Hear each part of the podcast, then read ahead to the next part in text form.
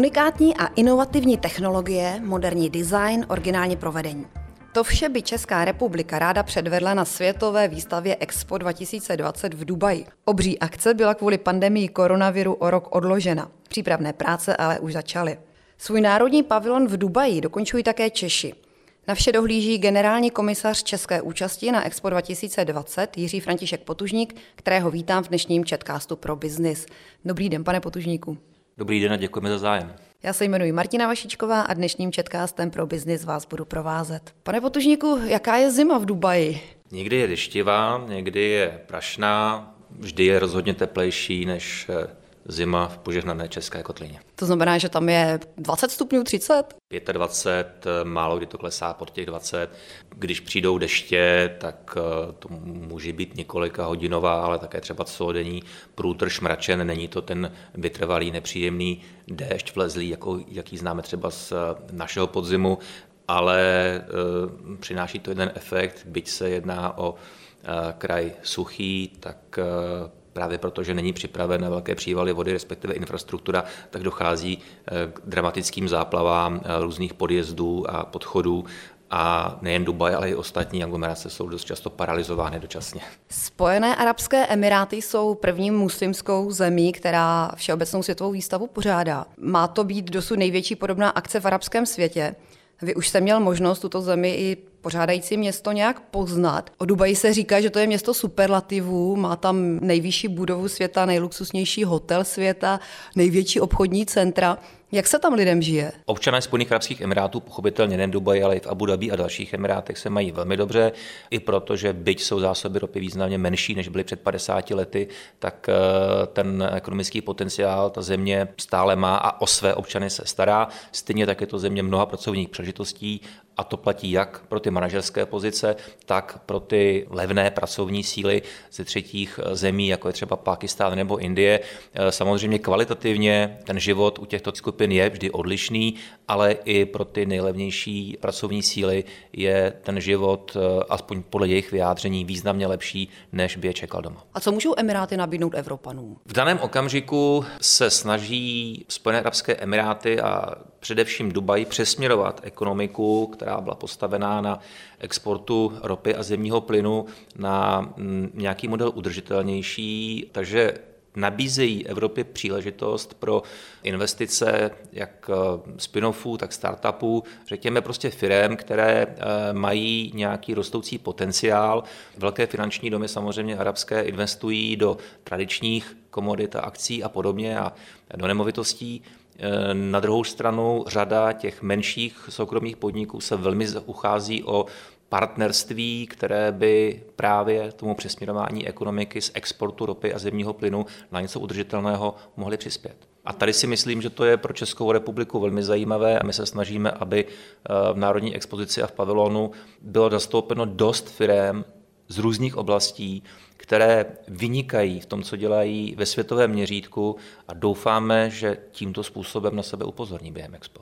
Pojďme k expu. Vy už teď v Dubaji dohlížíte na výstavbu nebo už možná dostavbu českého pavilonu. Ty práce byly kvůli koronaviru, kvůli pandemii přerušeny nebo odloženy. V jakém stavu jsou dnes? To přerušení prací kvůli protipandemickým opatřením, která zavedli organizátoři expo, se týkají pouze tří dnů. Pak se pouze změnily pravidla, nebo změnila pravidla pro dopravu třeba dělníků na stavbu a zpřísnění dezinfekce a, a, a tak dál, ale nejednalo se o zpoždění. Bohužel ta stavba českého pavilonu se dostala v posledním půlroce nebo tři čtvrtě roce do tak velkého skluzu, že začala být ohrožena instalace systému SAVER, respektive technologie, která dělá vodu ze vzduchu, a výsadba zahrady. To všechno jsou věci, které musí být učiněny během zimních a brzkých jarních měsíců, to znamená prosinec, leden, únor, protože dál se například velmi složitě dá vysázet biotop zahrady, s velkou pravděpodobností by nepřežil a podobně. A když jsme zjistili, že tyto termíny, nikoli tedy začátek expo, které začíná až prvního října tohoto roku, ale termíny pro instalaci těchto technologií jsou ohroženy, tak jsme museli vyměnit dodavatele a ty práce akcelerovat. Jak jsou na tom mimochodem ostatní vystavovatele, ostatní státy? Na té špičce zůstaly pavilony Nového Zélandu například, anebo Holandska, shodou okolností sousední pavilony v zóně sustainability, kde jsme. Některé pavilony vyrostly neuvěřitelně rychle, to se zase týká jednoho ze sousedů, pavilon Singapuru, který před rokem v podstatě nestál, byla tam jen zející díra pro základy a dnes se pne vedle nás do výše patnáct metrů. Pokud jde o pavilony organizátorů, tak ty jsou hotovy v podstatě všechny. Dokonce jsme teď o víkendu dostali informaci, že organizátoři chtějí otevřít od dvacátého druhého ledna pavilon Sustainability, tedy v naší zóně opět, pro veřejnost. Takže um, infrastruktura, pavilony i zázemí ze strany organizátorů jsou připraveny. Některé země sice začínají teprve stavět, ale jedná se o pavilony, které jsou svou povahou, to znamená konstrukcí a velikostí, poměrně jednoduché, takže si myslím, že do dubna, do května budou stát i všechny pavilony a expozice zahraničních účastníků. Popište mi, jak vypadá ten český pavilon teď. Ten pavilon stojí, lze těžko vyjádřit v procentech, kolik je postaveno. Samozřejmě je třeba zaprvé řadu věcí dodělat v interiéru, je třeba dodělat instalace, které nejsou na první pohled viditelné, ale samozřejmě jsou součástí těch provozních technologií, jako jsou bezpečnostní kamery a tak dále a tak dále. To, co nás čeká teď, je stavba spamo, nebo chcete-li toho mraku z ocelových kapelár, který bude stát před pavilonem a který je, řekl bych, architektonickou a estetickou perličkou toho pavilonu, tím se dělá zajímavý. Takže ty tři budovy, ty objekty stojí, nemají ještě okna a dveře, chybí tam ten mrak z kapilár, ale doufáme, že do konce března bude hotovo úplně, úplně vše. A jak jste na tom s rozpočtem? Už jednou byl navyšovaný, nepřekročíte už ten navyšovaný rozpočet? Já pevně doufám, že ne. My ten rozpočet máme rozdělený na tři části. Máme část povinnou, nutnou a chtěnou, řekněme. Ta povinnost je postavit pavilon a uspůsobit ten interiér tak, aby naši partneři, především ze soukromé sféry, tam mohli vystavit své exponáty a ten pavilon fungoval. To, co chceme a považujeme za nutné, je ten pavilon doprovodit například Národním dnem a dalšími programy, které kromě budovy a expozice tu naší účast na světové výstavě, kde bude přes sto sedmdesát zemí, nějakým způsobem ozvláštní a upozorní na ni. A pak je tam ta poslední kategorie, to jsou, řekněme, přání, na která vyděláváme buď nájmem, anebo další komerční činností. A je to důležité si to rozdělení uvědomit, protože z peněz, které jsme ušetřili na předchozích světových výstavách, platíme vývoj systému SAVER, to se týká té vnitřní expozice, a peníze, které vyděláváme od soukromých partnerů, tak za ty právě platíme ty doprovodné kulturní programy, ale třeba i konference a další. My jsme dostali původně od státu sto šedesát milionů, ten příspěvek byl v loňském roce s odložením Expo navýšen o dalších dvacet pět milionů, takže to je dohromady sto osmdesát pět. Na vývoj SAVERu jsme ušetřili sedmdesát milionů, které do toho investujeme, a osmdesát milionů v daném okamžiku představují závazky a příspěvky partnerů, říkám především soukromého sektoru, ale nejen. Jsou tam například i vědecké instituce nebo některé regiony, přičemž v těch osmdesáti milionech se jedná o nějakých dvacet až dvacet pět milionů čistých příspěvků, to znamená financí, a ta ostatní plnění jsou formou dodávek materiálů, služeb, exponátů a toho, co by ten pavilon stejně potřeboval, ale my to od těch partnerů získáváme zadarmo. Česká expozice na výstavě má být rozdělená na dvě části, stálou a rotační. Ta stálá expozice má být začleněna do zelené kvetoucí zahrady, už tady několikrát padlo slovíčko SAVER. Řekněte mi, co to je za systém. Já si úplně neumím představit, jak se z horkého pouštního vzduchu a slunce vytváří voda, kterou budeme zalívat kytičky v pavilonu. Ten systém je propojením pěti českých patentů a inovací a využívá objevů jednak Univerzitního centra energeticky efektivních budov ČVUT a jednak objevů Botanického ústavu Akademie věd České republiky. Ty primární patenty nebo vynálezy, chcete-li, tak je hybridní solární kolektor, v první řadě, který dokáže vyrábět současně i horkou vodu, i elektrickou energii. Tím radikálně zmenšuje prostor, který pro výrobu těchto energií potřebuje. Na to navazuje desikant, což je speciální materiál, taková houba obrovská, která dokáže absorbovat molekuly vody ze vzduchu jenom povrchovým napětím, to znamená v podstatě bez energie. Toto je naprosto důležitá věc, protože klasickou kondenzací, to znamená zachlazováním lehkého vzduchu, samozřejmě také získáte krůpěje vody, ale je jich neskonale méně a nedaří se vám to v podmínkách, kdy ten vzduch je příliš suchý. To znamená, tato část toho severu dokáže jednak zvýšit trosný bod vzduchu a jednak s minimem energie získávat maximum molekul vody. Na to navazuje vatimin, což je mineralizační jednotka, která z té destilované vody udělá vodu pitnou, a už jsou tam poslední dvě věci, a to je fotobioreaktor, který tu vodu dokáže, pokud ji nepijete, ale chcete ji použít pro závlahu, obohatit na zálivkovou, to znamená přidávají se tam řasy, které rostou také pod slunečním svitem. A to poslední jsou podpovrchové kultury, mykorizní kultury, které cizopasí na kořenech rostlin žijících v písku, ale oni se nechovají tak hloupě jako někteří lidé, že by no, konzumovali toho hostitele a tím ho zlikvidovali, oni se ho drží při životě. Propojím to těch pěti věcí, vzniká systém, který dokáže stvořit oázu v poušti naprosto nezávisle. Nepotřebuje žádnou infrastrukturu, nepotřebuje člověka. Vy už jste to v poušti zkoušeli, jak to dopadlo? Dopadlo to dobře, dokonce se té vody během různých upgradeů podařilo vyrábět více a více, takže z toho původního systému, který generoval sto litrů vody denně, tak dneska ta kapacita toho mobilního zařízení je dvojnásobná.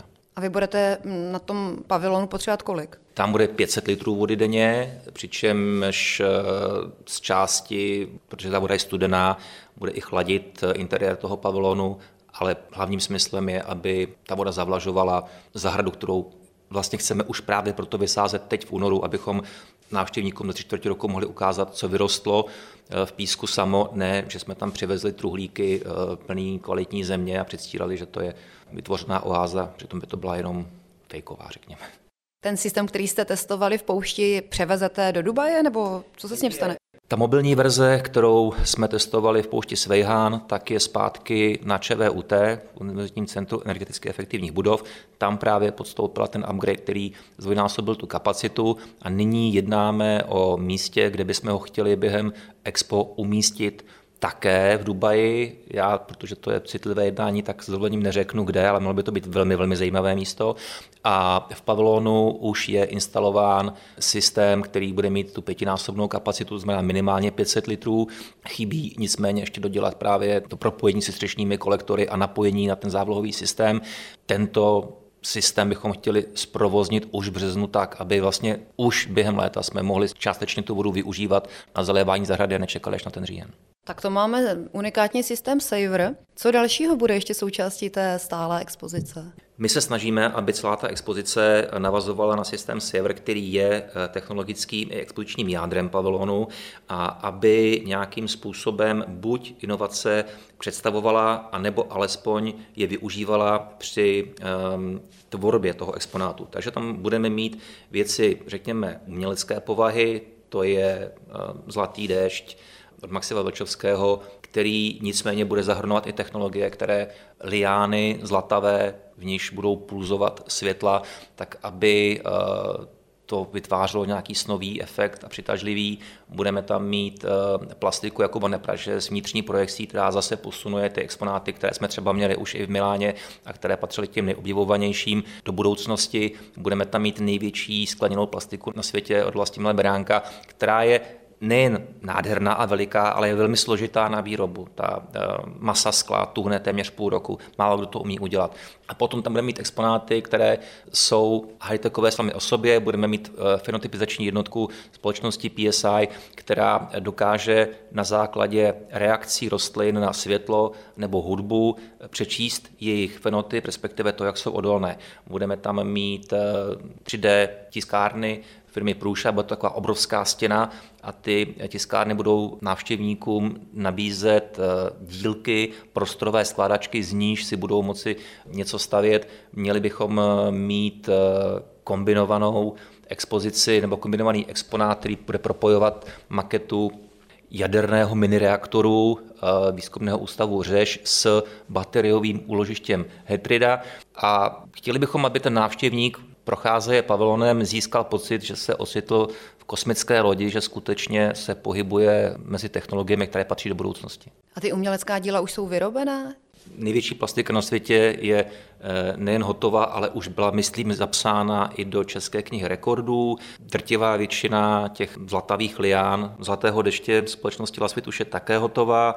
Minulý týden jsme se byli podívat na tu tři dé stěnu, která nádherně tiskne Jakub Nepráš a jeho Phoenix Energy, tak ta je také hotová tahle plastika. V podstatě nevím o tom, že by vlastně nějaký exponát měl takový zpoždění, že by se měl obavy, že, že, se, že se na expo neobjeví.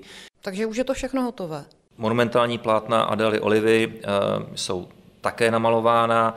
Drtivá většina těch hlavních exponátů už je hotová anebo se dokončuje. My bychom chtěli, aby bylo všechno hotovo také do konce března a využili možná toho, že při přepravě technologií mezi Dubají a Prahou ten kontejner pojede jedním směrem plný, tak aby zpátky nebyl prázdný, tak bychom tam už některé věci chtěli přepravit. Takže už v březnu se budou přepravovat ty exponáty? Některé doufáme, že ano. A jak se přepravují? Většina těch exponátů, ale materiál České republiky se do Dubaje přepravuje tím způsobem, že se v České republice naloží na kamion, dovezou se do Hamburgu a pak jedou měsíc lodí. Tak to máme exponáty, které jsou součástí té stálé expozice, co ta rotační část?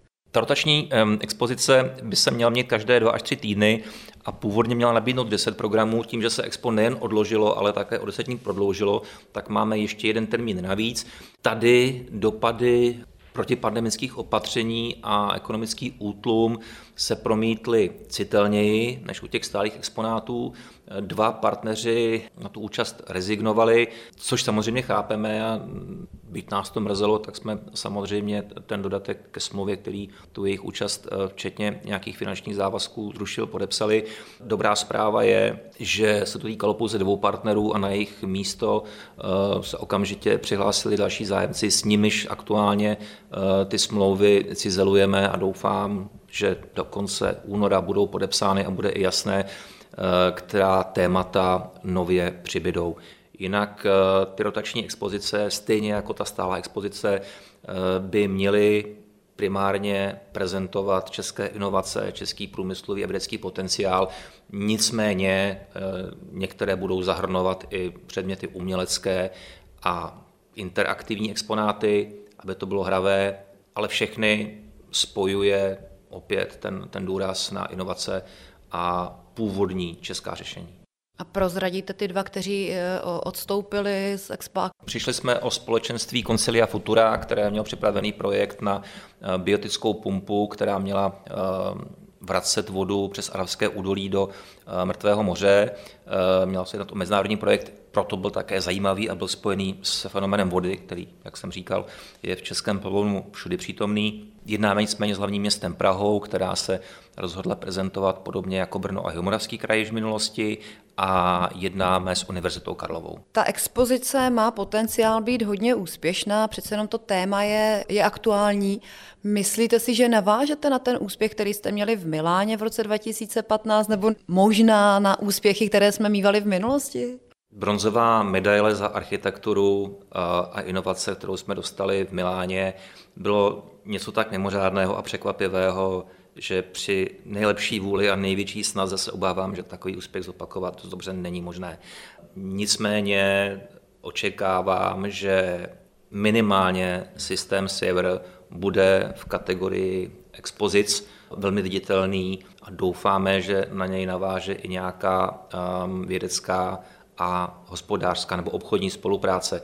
Ten systém, kromě těch dvou verzí, už dnes má třetího sourozence, je to mobilní jednotka Magda, kterou dokážou obsloužit dva muži, vyrábí denně dvacet litrů vody a lze o ní přemýšlet jako o velmi vítaném doplňku, ať už pro humanitární nebo třeba vojenské operace tam, kde infrastruktura neexistuje a není dost dobře možné třeba dislokované jednotky zazásobovat. A máte nějaké signály třeba z Emirátů nebo z té oblasti, že by měli o tady tyhle systémy zájem? Máme, a to nejen z Emirátů, ale například i z Austrálie nebo z Velké Británie. Ten, ten zájem o tu technologii je, To, co mě trochu mrzí, je, že tím ročním odkladem a povědomostí o technologii SAVER, tak se samozřejmě i jiní výrobci a jiné země ve světě snaží podobnou cestou.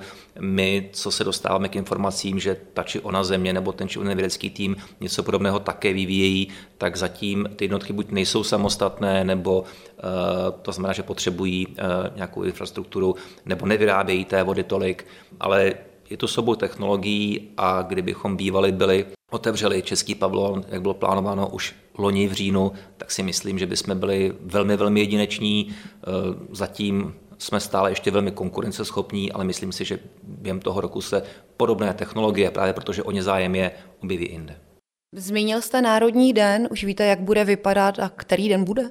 Bude to dvacátého prvního třetího, což je první jarní den, podobně jako Český pavilon se národně jmenuje Czech Spring, přičemž to není jenom české jaro, ale je to i zřídlo nápadů, je to pramen, který vyživuje tu zahradu, má to víc významových rovin a bude ho realizovat firma Artprom, přičemž součástí toho národního dne bude řada uměleckých forem od pouličního divadla a chůdařů přes obří loutky až po multimediální megashow Michala Dvořáka, který projektem Imucha navazuje na úspěšné projekty Vivaldianno a Vivaldianno Reloaded, přičemž používá úplně nové audiovizuální technologie, které obrazy a život Alfonse Muchy dokáží rozhýbat ve tři dé rozměru a kromě nádherné muziky to bude i nádherná podívaná. Takže pořád věříte, že výstava začne prvního října letošního roku a potrvá do konce března příštího roku? Jsem si jistý, že Dubaj brány světové výstavy otevře. To, na co všichni čekáme, je samozřejmě dostupnost a účinnost vakcíny, která umožní návštěvníkům přijet a to výstaviště zaplnit, včetně Českého pavilonu. Já jenom k těm programům, myslím, můžu. Chystáme ještě jednu věc, která s tím odkladem uh, také trochu narazila. My jsme chtěli už dvacátého pátého ledna, to znamená ode dneška za pár dní, uvést ve světové premiéře pantomimu Robota rádia, což je adaptace hry Karla Čapka R U R, ve které poprvé zaznělo slovo robot uh, a která dvacátého pátého ledna devatenáct set dvacet jedna uh, měla premiéru v Národním divadle. Ten termín jsme tedy museli posunout a pracujeme s tím, že bychom Robota rádia uvedli dvacátého osmého října a to proto, aby jsme stačili ještě ten rok dva tisíce dvacet jedna. A i v tomhle případě si troufám říct, že půjde o high-techovou záležitost. Raděmi Zváry se spojil s ČVUT a s Laternou magikou a i scénicky a technologicky to představení má být zase krokem do budoucnosti. A když už jsme u toho, tady zrovna takových těch představení, takových těch akcí hodně pro lidi, jakou očekáváte účast našeho pavilonu? Já to nechci říkat v číslech, já bych považoval za úspěch, kdyby do Českého pavilonu přišlo deset procent všech návštěvníků. Což je? Jaká se očekává účast? Tak a teď jsme u toho. Toto, ta účast byla původně plánovaná od mezi dvacet a dvacet pět miliony návštěvníky. V daném okamžiku se vší pokorou čekáme na to, jak svět a veřejnost bude reagovat na, na vakcínu a jaké dopady ekonomické na návštěvníky a jejich cestu do Dubaje budou dopady proti pandemických opatření mít. A ještě malé zamyšlení na závěr. Myslíte si, že mají takovéhle klasické výstavy do budoucna ještě smysl? Přežijí v té klasické prezenční formě nebo se přesunou třeba někam do virtuálního světa, do onlineu? Já si myslím, že tyhle hardwareové výstavy mají smysl stejně, jako mají smysl divadla, galerie a cesty na památná místa, jedno, jestli to je Taj Mahal nebo jestli to je Eiffelovka. Ten softwarový svět vám některé věmy zprostředkovat nedokáže. Vy se na ně musíte šáhnout, musíte je vidět. Byť víte, jak vypadá Eiffelovka, tak když přijdete k té obrovské mase kovu a vidíte obří nýt, tak je to něco jiného, než ho máte prostě na, na obrazovce počítače. Takže ty se té výstavy mají smysl potud, pokud se některé země rozhodnou je organizovat a soutěží o ten titul, že je mohou organizovat. Víme, že v roce dva tisíce dvacet pět bude další Expo v Osace a mají smysl potud, pokud se rozhodne sto, sto dvacet, sto padesát, sto sedmdesát zemí přijet a něco vystavovat. A mají smysl potud, pokud řádově miliony nebo desítky milionů návštěvníků světové výstavy navštěvují. ale stejně jako ne všechny galerie a ne všechna muzea nebo ne všechna divadla mají smysl nebo jsou kvalitní, tak lze předpokládat, že některé pavilony, některé expozice možná úplně nenaplní ta očekávání, ať už organizátorů nebo návštěvníků, ale proto je to soutěž. Na olympijských hrách také může vyhrát jenom jeden.